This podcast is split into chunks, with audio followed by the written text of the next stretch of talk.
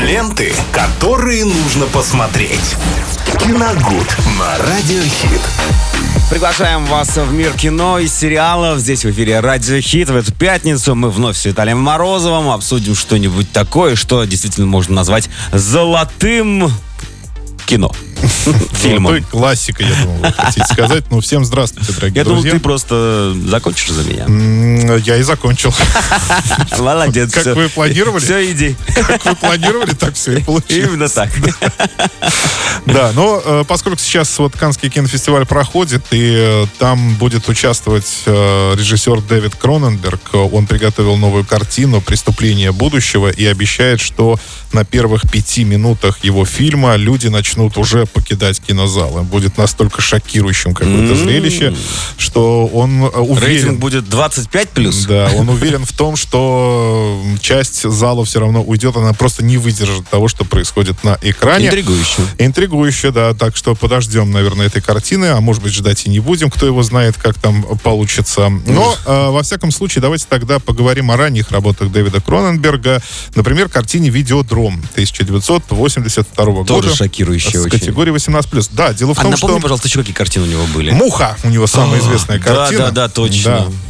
Она была снята чуть позже э, видеодрома, и, в принципе, тоже и как раз из жанра боди-хоррора. Причем она половина фильма-то вроде адекватный фантастический фильм, а потом начинается что-то с чем-то. Да, дело в том, что как раз Кро- Кроненберг, он и культивировал вот этот э, жанр, когда технологии сталкиваются с человеческим телом, Да, да, да, да, и да. начинается какая-то Ну, безумная... с киборгами. Да, безумная трансформация вообще э, тела и человека. Ну, включает и, конечно, сюда и социальные различные мотивы.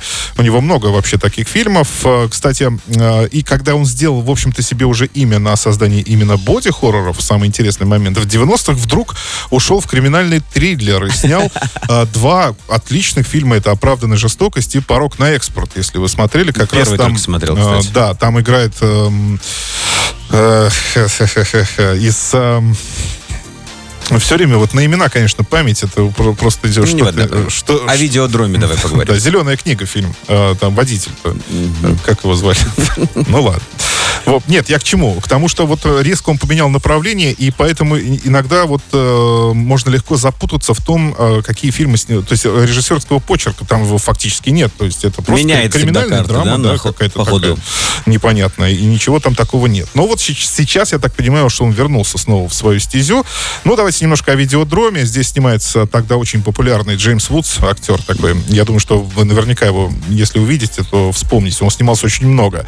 И э, у него там пара кинематографическая. Это Дебби Харри, это солистка группы Блонди. Она была тоже безумно популярна в то время, ну и вполне понятно, почему, Почему она в она там кино, оказалась, да. появилась. Это все равно, что сейчас, ну, я не знаю, кто сейчас популярный певец, певица, точнее, ну, самая такая прям, ну, кто, Билли Айлиш? Да, да. Ну, что-нибудь Ну, такое. она да. вон спела для Ну, Бонда. спела. Но это не значит, что она в кино не появится. Да. А, а у нас вот э, певица Слава была в фильме э, «Параграф 78». Да, ну, да, то да. есть, да. такое Дом по-русски. Бывает, да.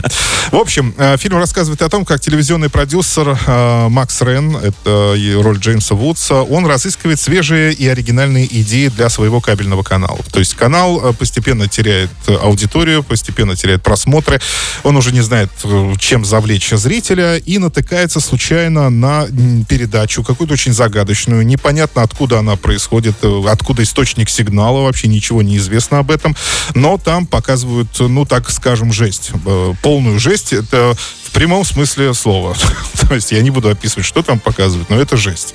И он, он буквально видит, что это его спасение, потому что он по ночам может это крутить, и у него наверняка зрителей будет больше. Естественно, он, ну, как это сказать, покупает, в общем, вот эту трансляцию и э, Покупает показывает... права на да, трансляцию. права, трансляцию и показывает ее на своем кабельном канале, ну и, соответственно, смотрит сам. То есть эту передачу, и потом понимает, что с его телом начинают происходить какие-то страшные, безумные трансформации.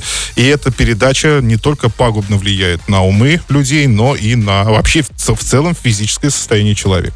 Очень э, интересная интерпретация вот как раз того, как в то время, это 82 год, э, уже задумывались о том, как телевидение, в принципе, э, Влияет может и да, и благотворно влияет на людей, но и в то же время вот так вот негативно, соответственно. А вообще э, вдохновлялся Кроненберг как раз э, тем, что просматривал в детстве, очень много смотрел телевизор и запомнил некоторые передачи, и вот это все у него трансформировалось как раз в сценарий этой картины.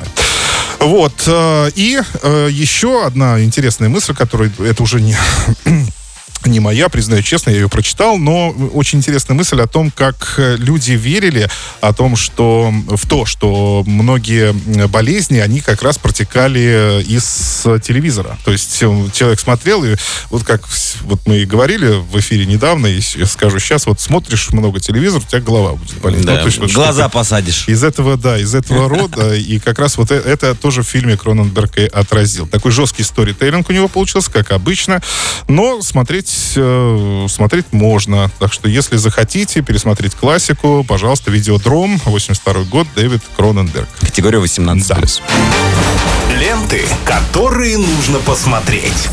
Киногуд на Радиохит.